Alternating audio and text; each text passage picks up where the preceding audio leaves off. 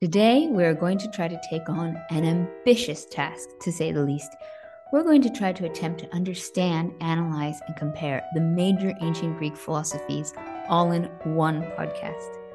Of course, it would take someone who is both supremely knowledgeable about philosophy as well as gifted in explaining it in order to achieve this task, but thankfully, we have none other than Greg Sadler joining us today.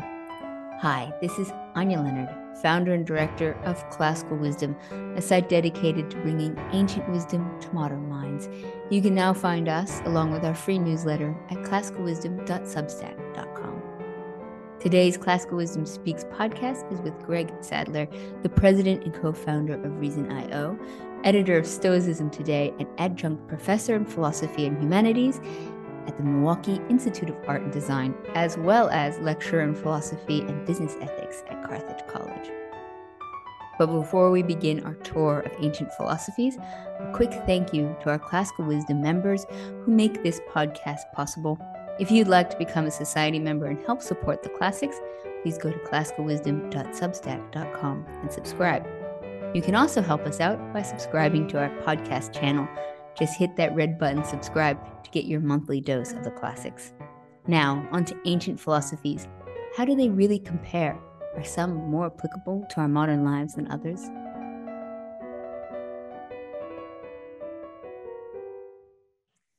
Well, thank you, Greg, so much for for joining me today. Um, and I'm going to do something a little bit different with you because you are so knowledgeable on so many different types of philosophy. And a lot of times when I talk to people, it gets really niche. And sometimes there is huge, I mean, a lot of times there's huge value in that. And I have yeah. learned about how the, you know, archaic Greece buried their war dead, you know, at the very extreme. Um, but it does mean sometimes people can miss, you know, the forest for the trees. And sometimes it's really, really nice to take that step back and see philosophy from a much wider angle on, uh, and from a very further perspective.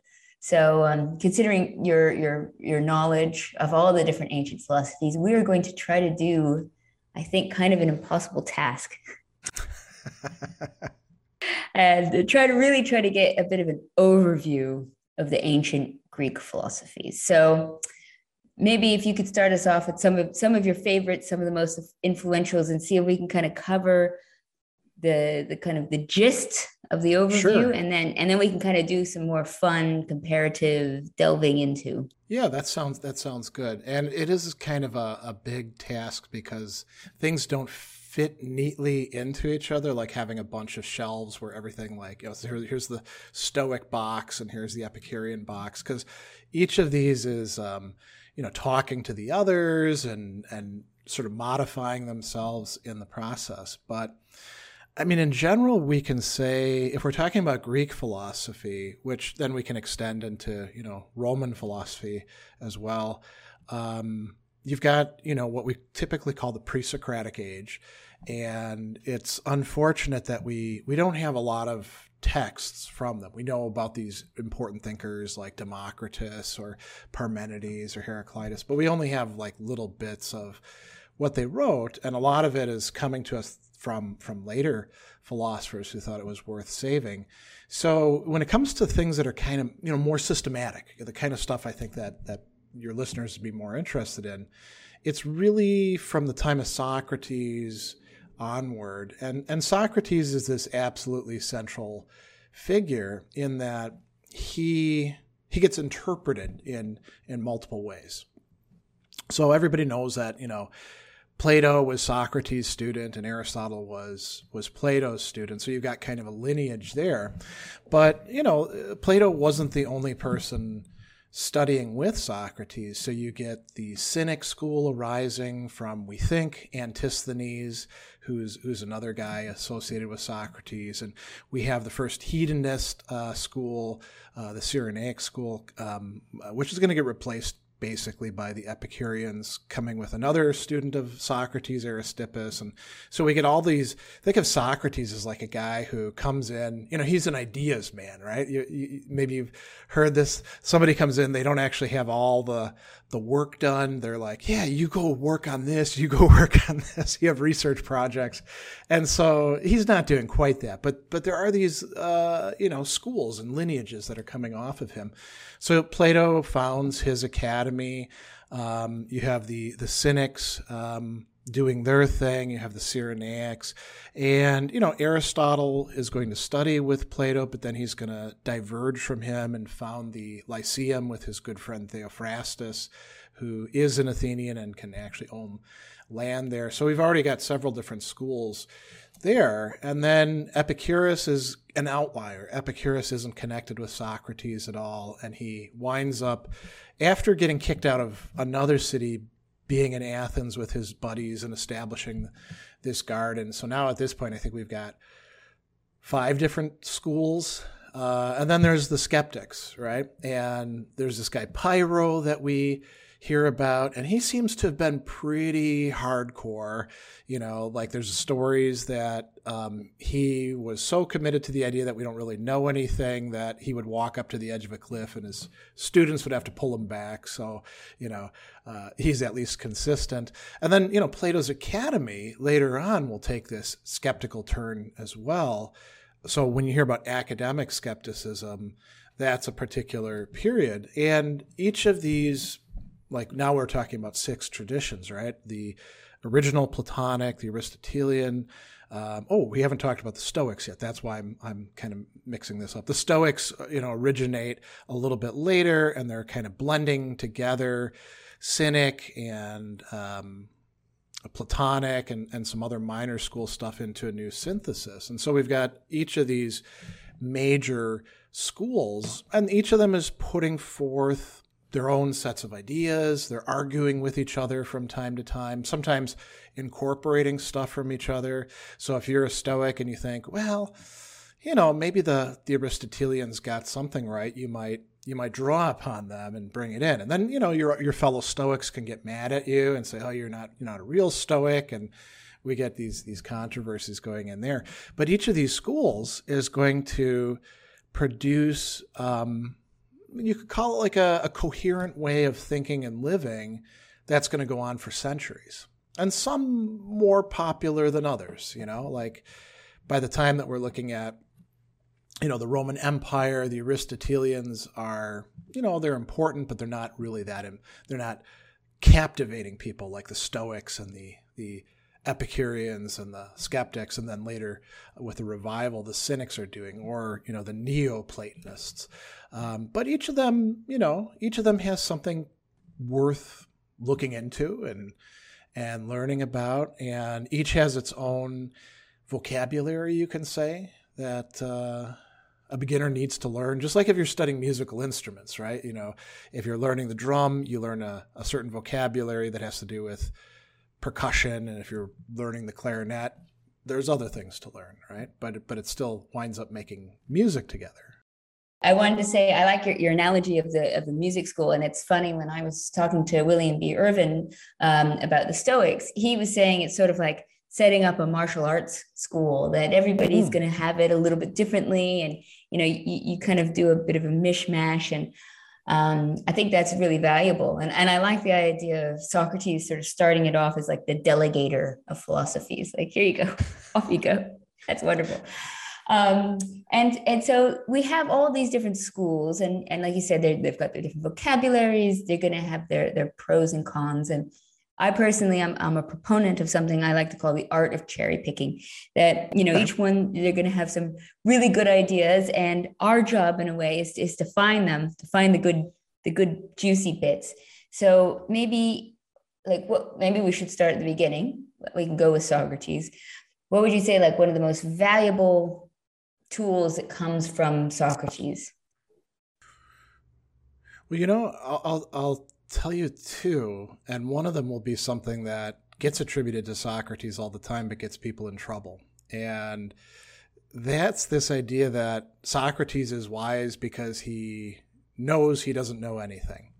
which is definitely not the case. Socrates knows all sorts of things. If you read between the lines in the dialogues, it's it's clear that he gets his audience to agree to him about that. But one of the things that he does do over and over again is lead people into what the Greeks called aporia, which is sort of like going into um, you know you're driving down a road and you get to one of those circular things and you can't you can't get through right? There's like houses around. We call them cul-de-sacs up here.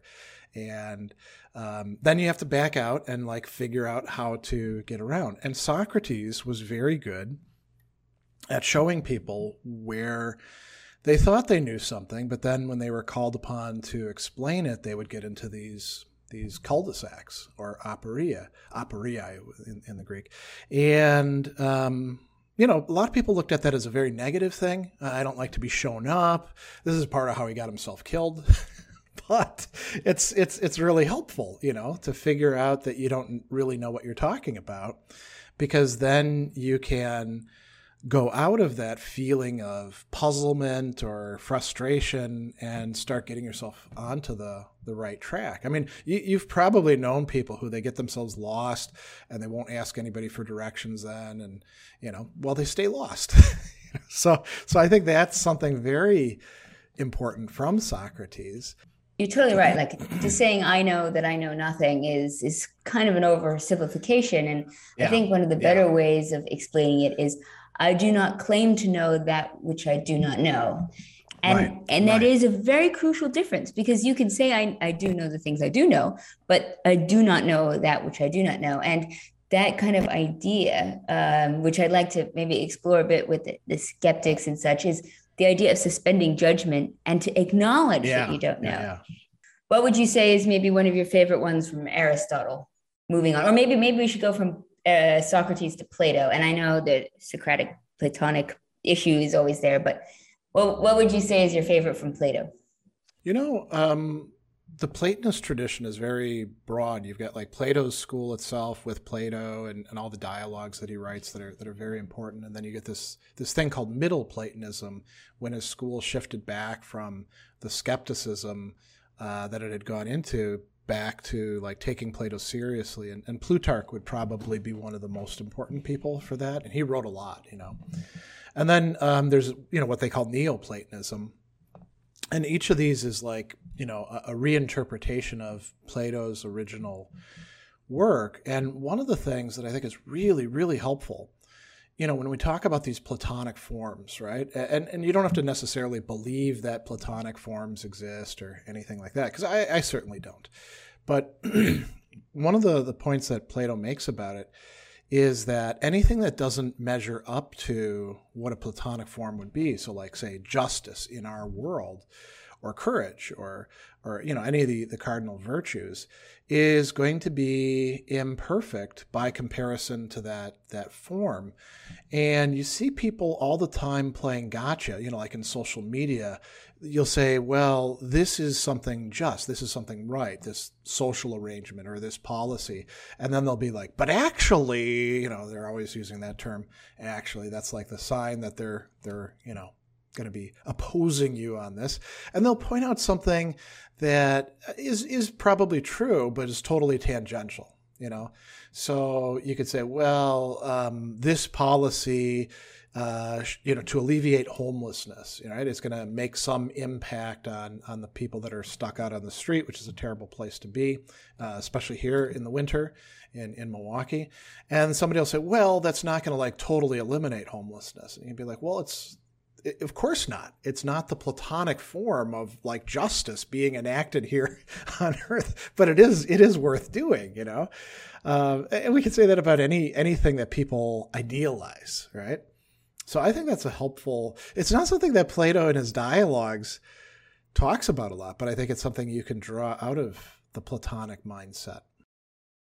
Yeah, and I, I like. Um, I think one of the things that Plato does for philosophy too is that he makes it very readable and oh, enjoyable. Oh, true, yeah. And, you know, it makes it accessible as like you can actually sit down and read the symposium and enjoy yourself.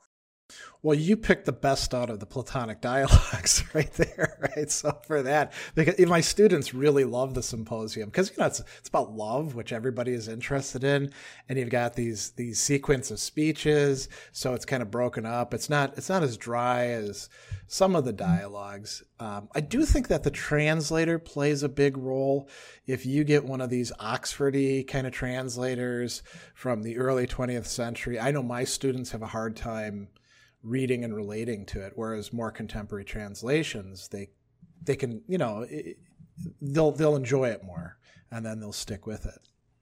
And i think that is a very good reason for advocating for new translations all the time uh, and for translations from a wider range of people backgrounds because you end up liberating the classics in a way from previous translations which can have their own biases um, so yeah, I think that's an excellent point. If, if you if you read a book by Plato and you're not enjoying it, try to pick another translation first before giving up. Yeah, sometimes you read those those English Oxfordy translations and you're like, I'm not quite sure what slang word they're using here, what this actually means, you know. And so if if you and I are having trouble with that, you can guarantee that somebody coming to it completely fresh, um, without the background knowledge, is going to be totally confused about what's being said. And and so from traversing from the very readable to maybe the less readable um maybe we should go into aristotle and uh sure. Yeah he's not a stylist like plato is that's for sure. He's he's thorough though you know there's there's value in that you know, I'll actually tell you something. I don't want this to be too much of a digression, but when I was in college and then the first part of graduate school, I thought Aristotle was so stupid. You know, I would read the the text that we were assigned and I was like, what is what is the point of this, you know? And of course the problem was with me, not with Aristotle. Um, I thought everything good that he says, it's basically common sense and then the rest is just kind of silly stuff. And then when I started paying closer attention to it and interacting with people who took took Aristotle seriously. Uh, it was it was sort of like having a vista open up in front of you, and you're like, "Holy crap! Look at look at all this stuff." And then when you start reading them in Greek, and you see the connections between the different texts that are often um, concealed by the translations, then you see all these interconnections, and it becomes a very robust um, philosophical point of view and I, you know, I'm I'm actually a big fan of Aristotle. Um, I mean, I wouldn't call myself an Aristotelian because I think, like you, I'm more of what we would call an eclectic, you know, drawing on multiple traditions and bringing them together. But Aristotle's definitely a central one. Um, and, you know, if we're thinking about like what are some of the key ideas, the doctrine of the mean, right? Um, thinking about the kind of characteristics, character traits that we want to have, and then seeing them as not just like finding the middle position, but thinking about all the stuff that goes into it. Like, you know, where he says it's difficult to get angry with the right person at the right time, to the right degree, for the right amount, you know, of time. Those are all in that that mean. And thinking about those things, um, we're more likely to get ourselves into that position. And not just with anger, but with justice and generosity and being friendly with other people and all, all these other things that we care about. One of my favorite things I think about Aristotle is the ideas of friendship. Obviously, mm. Nicomachean ethics is kind yeah, of yeah. a big one. Um, and, and a simple but really wonderful concept, I think, and for both friendship and love, is just identifying that there are so many different ways that those terms can be used and that yeah. those relationships can be understood. And, you know, because we use the word sort of willy nilly, okay, friends, we're friends, our friends at work, our friends at home, our family friends, you know, and by being able to sort of categorize our different types of friendships, um, I think we can more accurately determine which friendships are of greater value than others and which ones demand more time and attention um, and reward. Yeah. And likewise, which friendships are maybe even friendships we shouldn't be investing in. Or we should be like letting, you know, laying down limits or um, not allowing ourselves to get exploited. Yeah. I mean, a lot of people get into romantic relationships and they, you know, they're like, oh, I found the one, you know, and the odds of that are pretty low at any given time, right?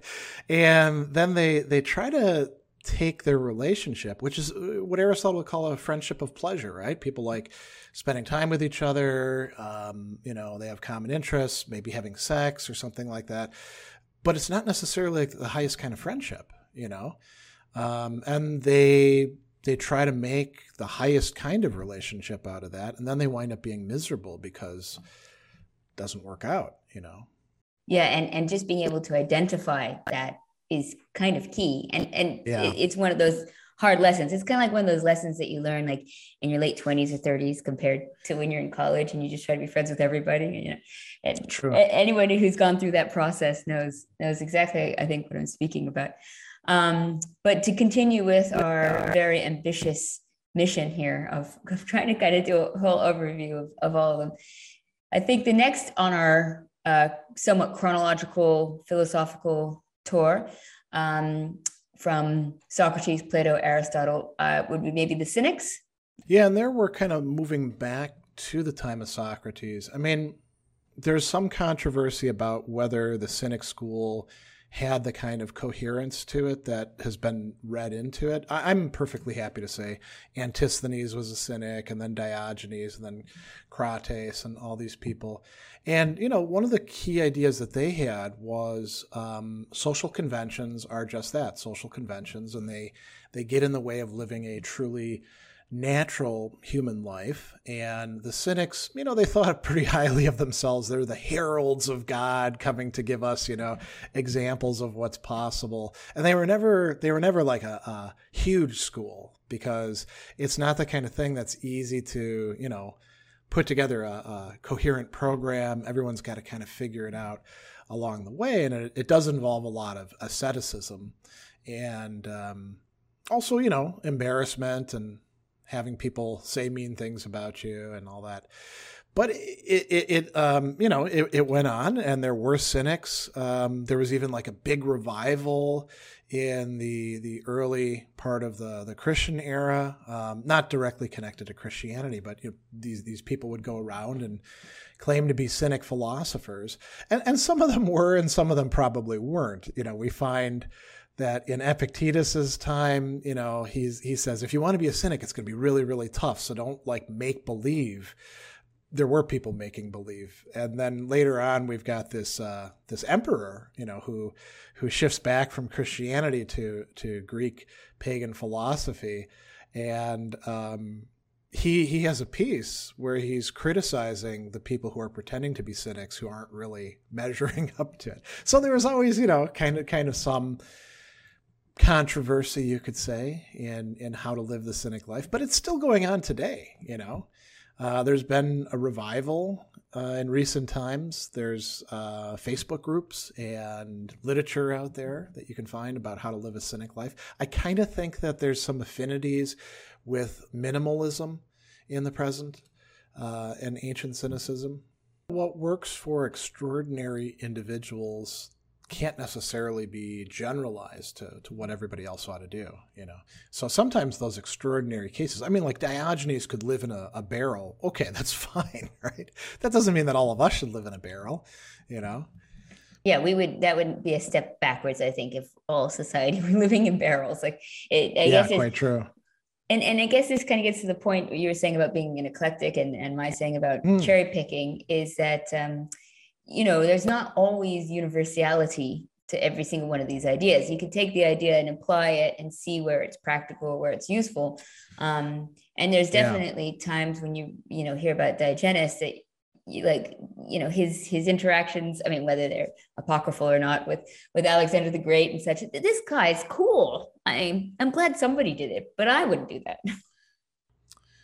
he's cool, but he's also kind of a jerk. You know, I, I you think about what it would be like to be friends with that guy, and I, I had some people who were like that, you know, in high school and, and college, and eventually you don't want to hang around with them because they're always trying to like you know hold the mirror up to society or be unconventional for the sake of being unconventional, and after a while that just gets kind of old, you know.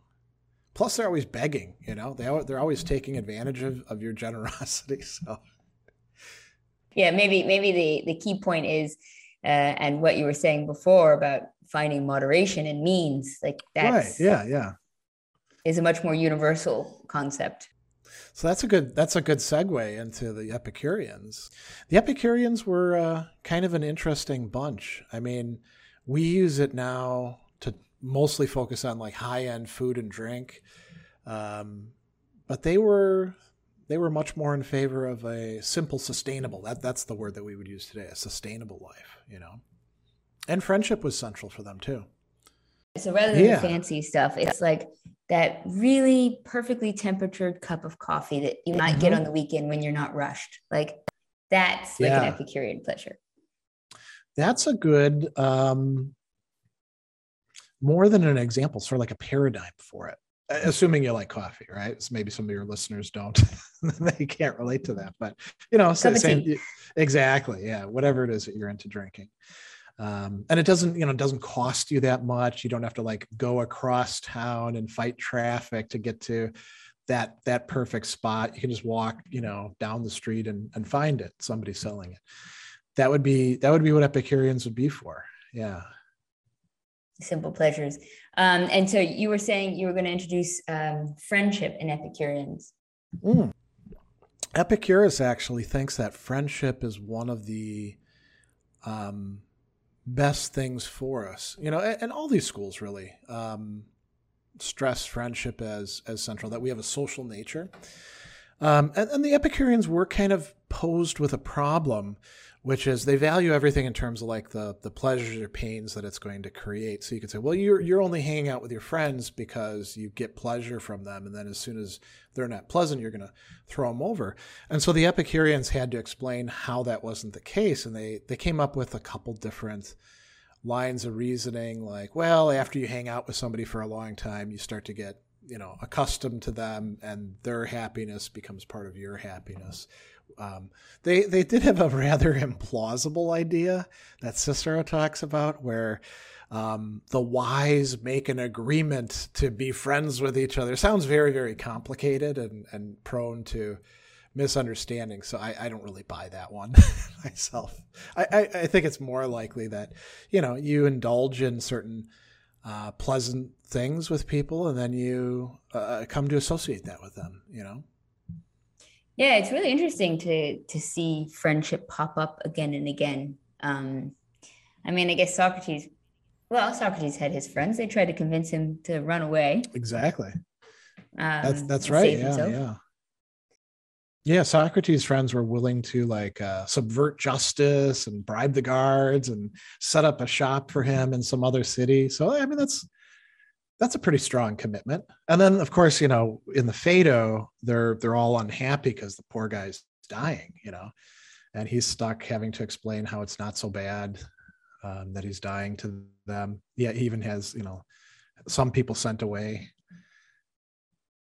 Yeah. yeah so um, we we've talked quite a few bit about Epicurus and, and but uh, we, I feel like we kind of jumped over the Stoics a little bit.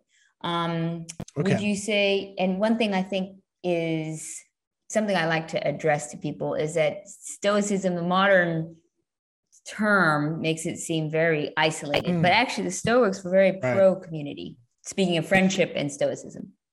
Yeah, um, the Stoics thought that that's part of our our human nature, our rational nature, is that we we ought to have relationships with other people and you know try to grow within them and and um, you know do what we what what, what they would call our, our, duties or appropriate actions towards those that we're connected with.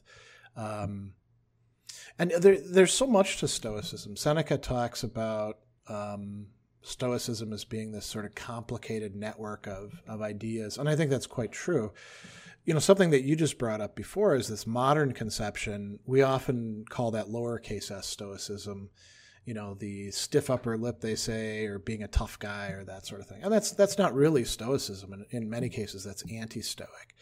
Um, whereas capital s stoicism um, that's a whole philosophy that you can try to live your life in accordance with and gradually assimilate and make part of yourself.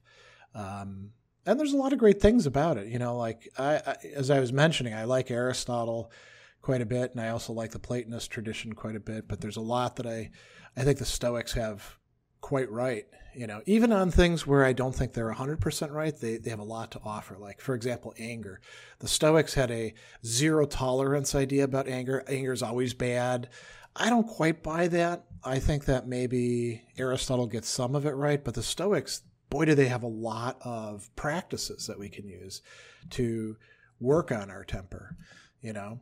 So they're they're awfully helpful in many ways.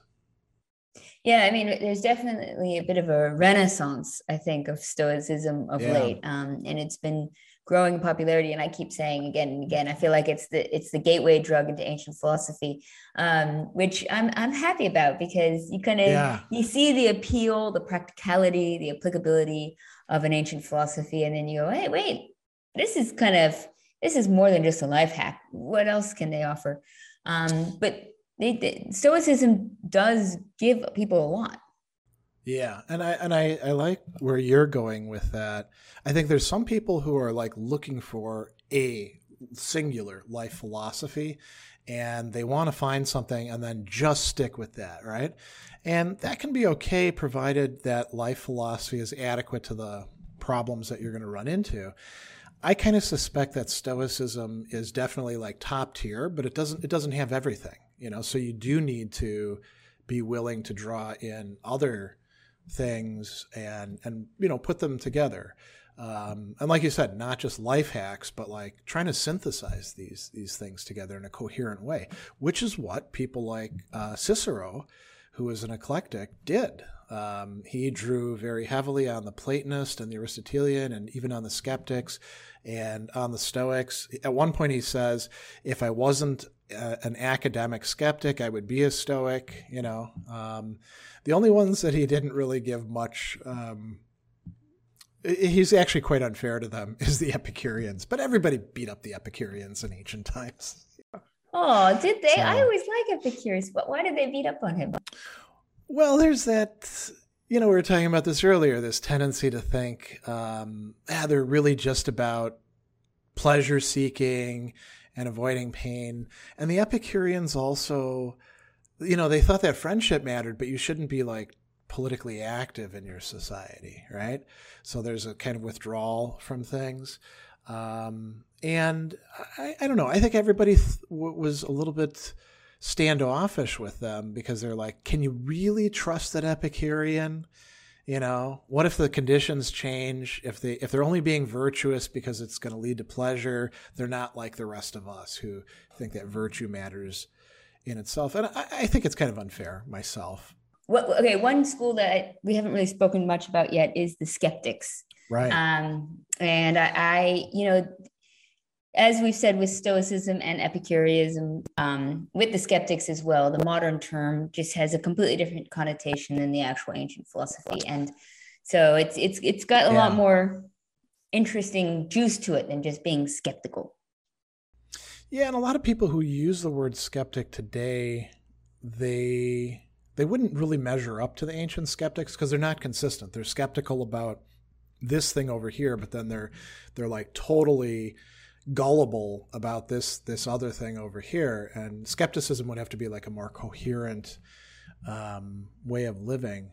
Now the ancient school there there's actually like you know there you you can call it a school but it's also it's it's got little branches you could say. So you know there's this guy Pyrrho and he has some students and then it kind of you know dies out and then you get the um, Plato's Academy taking this skeptical turn, and there's like two different styles of it there. There's the extreme skepticism that Pyrrho had had um, embodied, and then there's a more moderate skepticism that's like, listen, we we just got to be careful. We don't know everything, um, which is more like what we were talking about at the beginning with with Socrates, right? Not saying I don't know anything because that itself is a knowledge claim, but saying eh, we we got to be careful about the the things that we think that we know. And that goes on until the academy shifts back to Middle Platonism. Um, but then there's a revival of Pyrrhonism.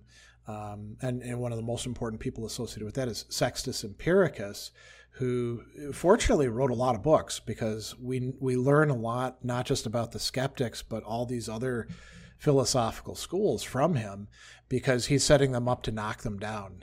so he's telling us things um, that uh, are, are, quite valuable um, and very often quite interesting. The guy must have had an incredible range of study, you know, but his his whole goal is to show that the the skeptical way of life makes the most sense. And you know, actually, this is a good place to say something about that term. So, uh, skeptikoi doesn't originally mean like people just withdrawing and saying, I don't know anything, you don't know anything. It means seekers. And so, the whole point of um, being careful about this stuff is so that we can eventually arrive at some sort of knowledge about things, not, not just to be a skeptic for the sake of being a skeptic. Oh, really, really well said. That's an excellent point. So I, I like your point about Cicero and being an eclectic. Mm-hmm. I mean, that's I feel like we're probably all in middle ground here. And and so the when you having a whole overview of all the different ancient philosophies, I mean, the chances of finding one that's going to fit you to a T, I feel yeah. like it's it's kind of impossible. So what's the process in choosing Ooh what to choose from each philosophy like how, how do you go about like I like the words in in uh, Epictetus, which is you know to to find the, the truth, eliminate falsehoods, and suspend judgment in dubious cases. How how do we do that? Well, that that's a big topic, um, and there isn't like a, a one set of rules for how to do it. I, I would say a lot of it has to be experiential, where you know you, you try something out, and and maybe you do so without making the stakes too high. Like you don't invest your life savings in it necessarily. but you know, um, if you want to see whether there's anything to Epicureanism, you could take some of the philosophical practices and distinctions that they developed, and then like try it out for a month. You know, Stoic Week was was actually, which I think is going to be in its tenth year this year that's what it originally was. Live like a stoic for a week see if practicing these practices and doing some readings made any difference in your life. As it turns out we, we found out that generally it does. Um, so i think that's part of it but you probably also need other people to call you on your nonsense. You know it's better to do these things not like as the isolated person who's going to figure everything out but like you know talking with other people right? Um, because a lot of times we get unduly optimistic about how much these philosophies are transforming our life. So, like, you know, like me, I, I got into studying Stoicism and also the, the stuff in Aristotle because I, I struggle with anger. That's why uh, I brought it up earlier. Um, I'm not really a good judge whether I'm doing well with respect to anger. My wife is a better judge, right? and not just uh, directed towards her, but to other people. She can be like, "Hey, uh, I think you're, you know." When you're talking with people, you seem to be getting kind of heated about this sort of thing, or um, what's going on over here in social media, you know. Uh, so we, we do need that as well. Um, and then you know it's a continual process. We we um, find ourselves attracted to philosophical schools or movements that that are useful for us, but we don't learn it all at once, and then we continue with it. Um, sort of like building additions onto your house, or you know, decorating your house, or something like that. Well, and different things are going to be different are going to be applicable at different times in your life. And that's very true. Yeah. Yeah. And the, the things that you're worried about and concerned about in your 20s aren't going to be the same ones in your 50s, aren't going to be the same ones in your 80s. Um, you, you might be worried about ambition and anger at one stage of your life and anxiety and loss at another.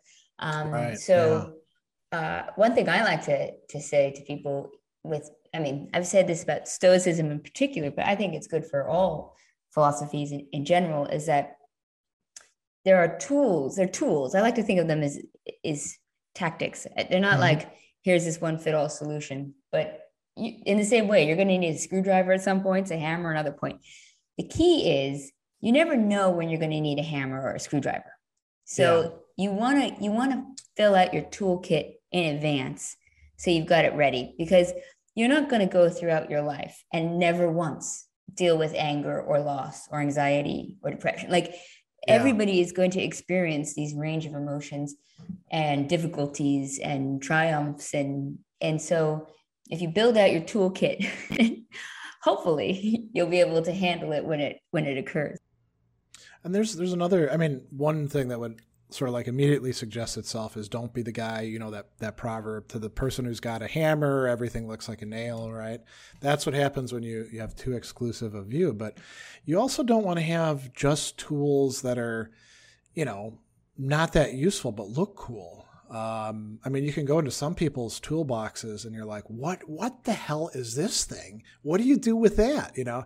And they're like, well, that would be if I encountered this weird arcane situation that nobody ever does. i I'm prepared for it. Well, that's not particularly helpful. Like you said, you need a screwdriver, right? And you basically need two kinds of screwdrivers, flathead and Phillips. And you do need a hammer, right? And, a measuring tape and you, are going to need a wrench. You know these are the things that we we typically encounter in our lives.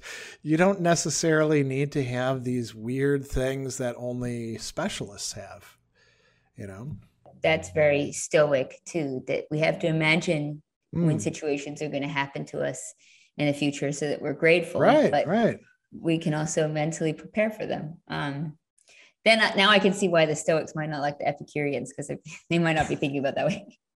Um, now, Greg, you've already been so generous with your time, and I'd love to finish up with can you let us know what you're working on right now? Because you, I think, oh. share a mission with me about uh, trying to get philosophy out there. You've done so many cool different things and different projects. So um, maybe you could tell listeners where to find you. Sure. I mean, the best, I mean, I'm fortunate in that there aren't that many Gregory Sadlers out there. So somebody types in Gregory Sadler into Google, all sorts of things will pop up. Uh, my YouTube channel is probably the thing I'm best known for, and that you can find just Google Gregory B. Sadler, and uh, it'll it'll pop up. I have my own business called Reason IO, which stands for Reason It Out. Um, I teach for Milwaukee Institute of Art and Design here in in Milwaukee, and as far as like what I'm working on, I mean, I, I edit Stoicism today, which is a lot of fun. Um, and I'm also working on another volume, selected essays of Stoicism Today posts. And then the other th- two things that I've got sort of on the near horizon, I did a whole set of commentary videos on, on Epictetus's Enchiridion a while back.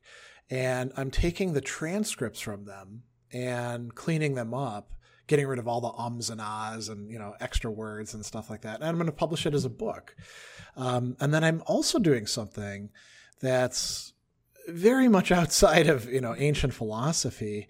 I'm writing a book that's intended to help pet owners make better decisions um, and and deal with some of their their worries in end of life decisions for their pets because I saw the anguish that my wife went through. You know, she, when we got together, she had two cats and two dogs that she had rescued. And they were what we, she called her four legged family. And of course, they became mine just as my kids became hers, you know. And uh, with any animal, um, unless you have a turtle or something like that, it's it's going to die before you do, most likely. And you have to make these difficult decisions, like are they are they suffering? Should I put them to sleep now? Should they come home? What are we going to do? How much money should we spend?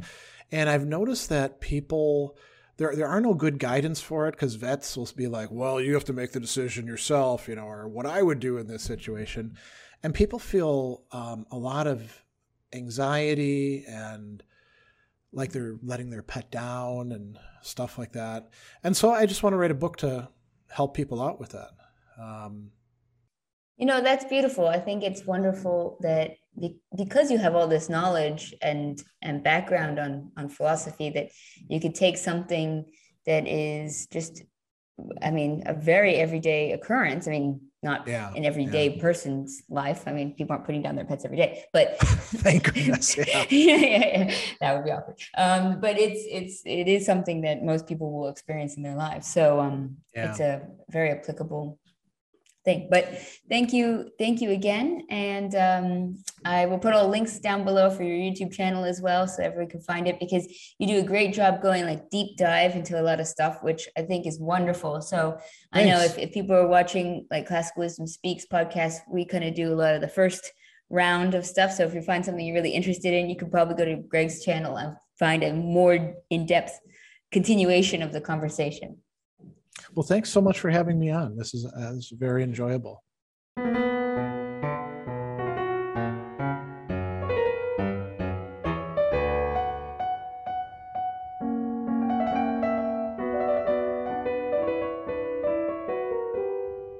Thank you for listening to Classical Wisdom Speaks. Please go to classicalwisdom.substack.com to learn more about our work and to sign up for our free newsletter. To learn more about Greg Sadler, please check the links below to find his YouTube channel, articles, books, and more.